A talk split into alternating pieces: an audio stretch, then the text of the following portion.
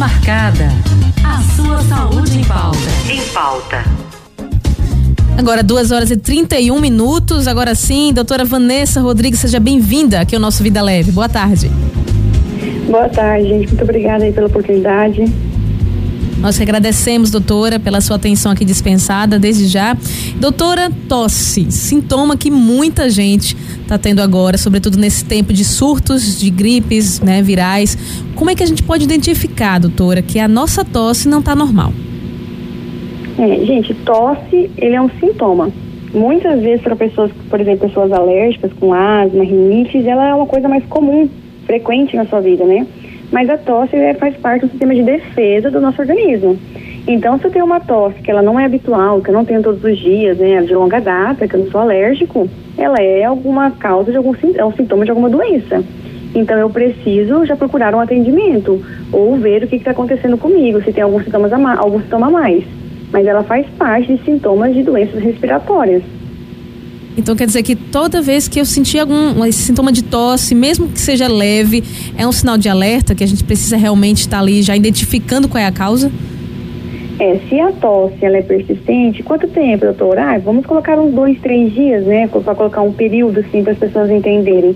Porque às vezes você entrou algum ácaro na sua via aérea, às vezes um pólen e te deu um sintoma de tosse, porque é um mecanismo de defesa. Entrou um corpo estranho, um agente irritante, você vai reagir né? Mas se é algo que está persistindo várias vezes no dia, né? Dois dias seguidos, já tem que ficar em alerta e procurar sim um atendimento médico para avaliar o que, que é essa tosse, de onde que vem essa tosse.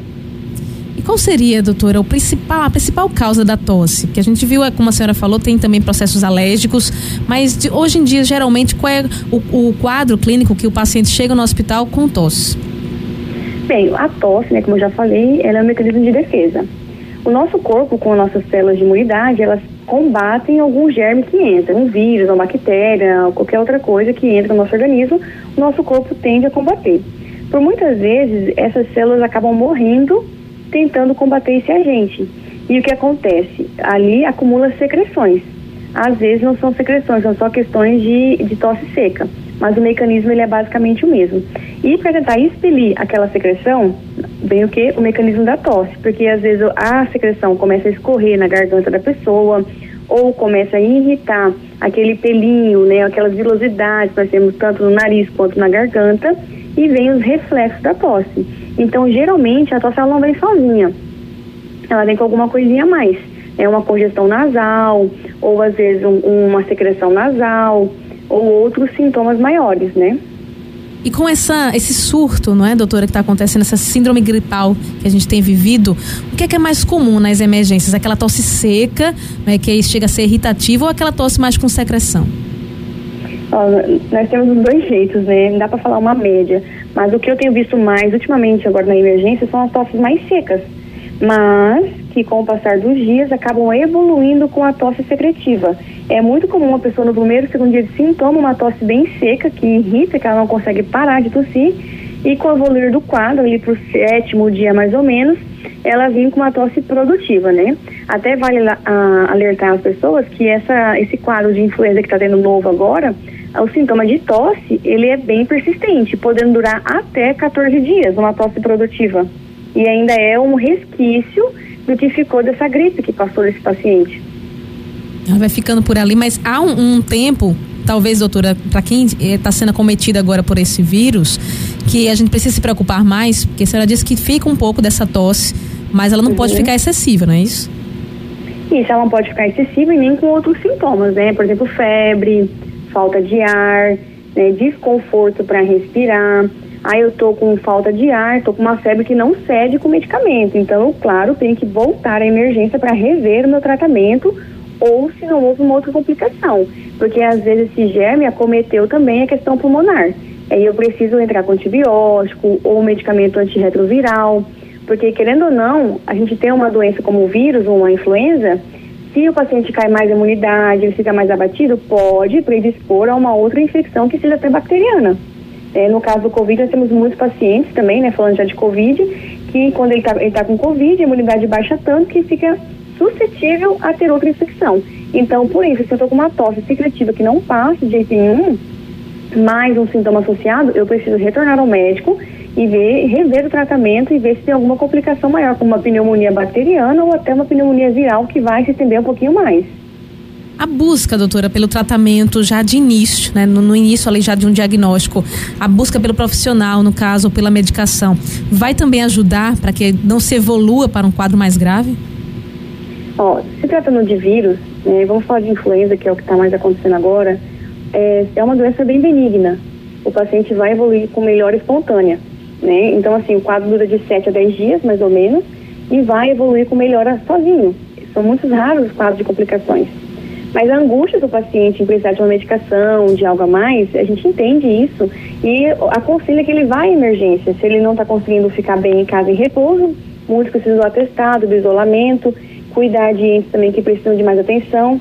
Então, eu estou com três dias de sintomas e não estou melhorando, já vale a pena procurar um atendimento. Agora, o que é difícil para o médico, para o médico do PF, do pronto-socorro, é aquele paciente que começou hoje com sintoma, né, e já vou procurar atendimento.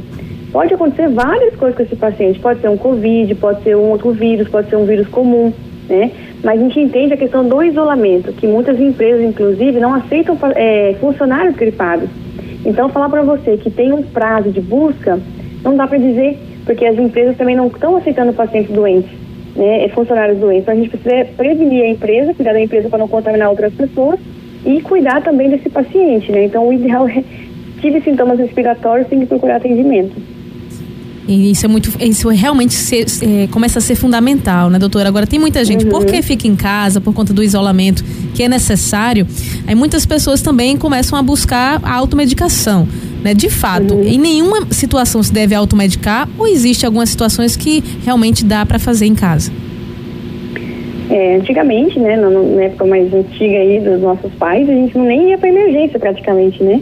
Uhum. Eles tinham um hábito muito grande de tomar antibiótico por qualquer coisa e tomar remédio por qualquer coisa.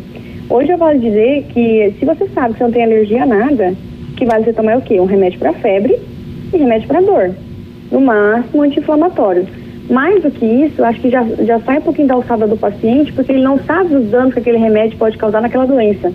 Né? Por exemplo, tomar um antibiótico quando eu estou com um problema com vírus. Não tem sentido isso. A gente acaba o quê? É, predispondo a é, resistências bacterianas. Então, é, o que vale você usar em casa seria chás naturais, um chazinho de, vamos falar aí, algum chazinho de alho, né, que o povo gosta muito de tomar, de limão, com mel, né? Claro, para paciente que não que pode né, fazer esse uso, um, um remédio, um analgésico, um antitérmico, vale usar sim. Agora, mais do que isso, eu já acho que não, não é necessário, nem é, nem é muito indicado, né? Porque a gente não sabe o que, que esse paciente está sentindo. Inclusive, muitas medicações mascaram os sintomas. Sim. Aí ele vai no médico e não sabe nem dizer direito o que, que ele realmente está sentindo. Tem muitas pessoas também, doutora Vanessa, que falam sobre as receitas caseiras, mas a receita da, das nossas uhum. avós, que faziam o caso do lambedor, eles funcionam mesmo? É recomendada? Qual? Eu não entendi. No caso do lambedor, que tem muita gente que faz, não é? Essa receita caseira em casa. Funciona mesmo? Ou pode também ser como um paliativo, então é unir a, a medicação também que é passada? É, todo chazinho caseiro ele vai, tem fundamento, né? A gente sabe que alho, por exemplo, é um, é um remédio que paralisa as, as, bactérias de crescer. É um exemplo, né?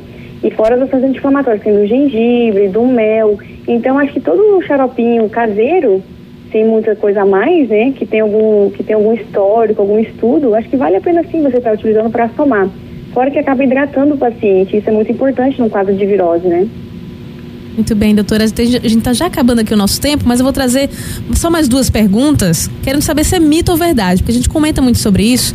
Tem gente que fala que tudo que é quente faz bem para a garganta. No caso de sopa, caldo, creme, eles realmente são bem-vindos ou pode prejudicar mais ainda?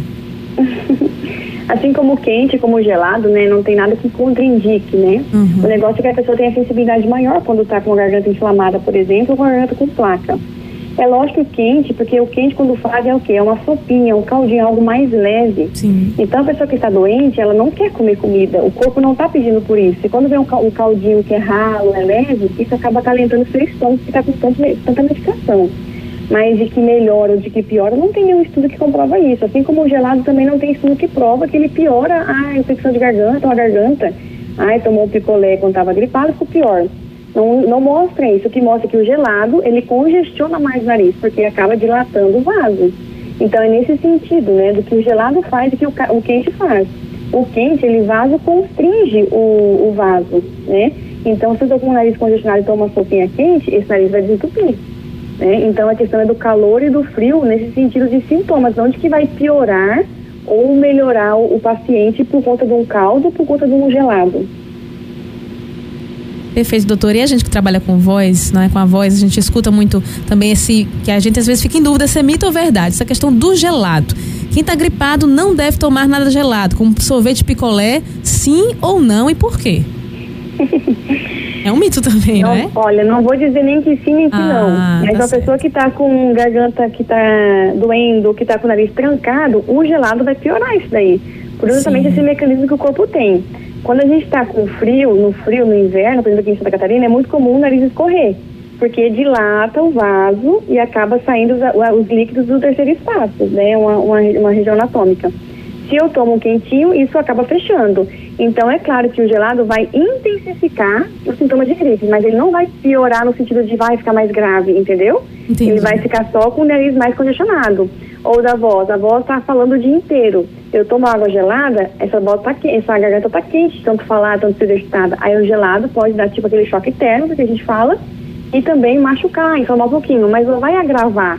Ele só não é uma coisa indicada porque vai é, intensificar os sintomas, mas não agravar a doença. Precisa conseguir ser claro nesse sentido. Sim, sim, perfeito, doutora. Não é, não é que vai trazer ali o prejuízo naquela área por onde vai passar, Isso. mas que pode intensificar alguns sintomas que é, são consequências, né? Doutora Isso. Vanessa, já agradeço, muito obrigada pela sua participação aqui, mas gostaria que a senhora deixasse também as considerações finais, né? Estamos ainda em surto, não é, desse vírus, ainda em tempo de pandemia, então as pessoas precisam se cuidar ainda mas também trouxesse as suas redes sociais, viu, doutora? Para a gente poder continuar essa conversa também, os nossos ouvintes quiserem é, prolongar ainda mais essa consulta. Sim. É, eu atendo muito online, né? Eu atendo Perfeito. estados afora aí, moro em Santa Catarina, então quem quiser é só me seguir no Instagram ali também, doutora Vanessa Rodrigues, né? É, mas enfim, com relação ao cuidado, gente, o que, que a gente deve fazer? Vamos é, evitar de sair de casa se estou com sintomas respiratórios. O evitar de sair, que eu falo, não é evitar de trabalhar ou de ir na casa de um parente que você quer tanto visitar. Evitar de ir em festas, aglomerações maiores. Se estou doente com sintomas, evito de sair. E quando sair, eu tenho que me proteger ao máximo. Higienizar bem as mãos, não tocar na face quando espirrar e quando tossir. Partir para a hidratação. A hidratação é muito importante. Estamos no verão não intenso desse ano aí. Né? Aqui o inverno foi bem castiga, castigou bastante, o verão já está castigando bastante também. Então, a hidratação é muito importante. Quanto? Não é um litro de água, são três litros de água para cima, porque o corpo requer líquido, requer hidratação. Né? E vamos começar a nos alimentar melhor, comer alimentos mais naturas, evitar os produtos alimentícios, os, os industrializados. Vamos fazer caminhadas, vamos cuidar da nossa saúde física, emocional, mental, que isso é muito importante para também conseguir desenvolver bem todas as nossas áreas, né? e evitar de disseminar vírus, né? Tô doente, fica em casa. Já aviso meu patrão que vou ter que consultar, já aviso para familiares vão me visitar, evito de me expor mesmo. Muito bem, doutora Vanessa, muito obrigada pela sua participação aqui no nosso Vida Leve. Uma boa tarde para a senhora. Obrigada. Tchau, gente. Se você perdeu essa entrevista, você pode conferir logo mais no nosso site radiolinda.if.br, lá no nosso canal de podcast. Essa entrevista aqui tão importante sobre os, a síndrome gripal, os sintomas como tosse e também outros sintomas que a gente precisa identificar e tratar para que a gente possa de verdade ter uma qualidade de vida é, que a gente possa garantir não é? a nossa saúde. Com a doutora Vanessa Rodrigues, ela que é clínica geral. Vai lá no nosso site radiolinda.if.br. Marcada. A sua saúde em pauta. Em pauta.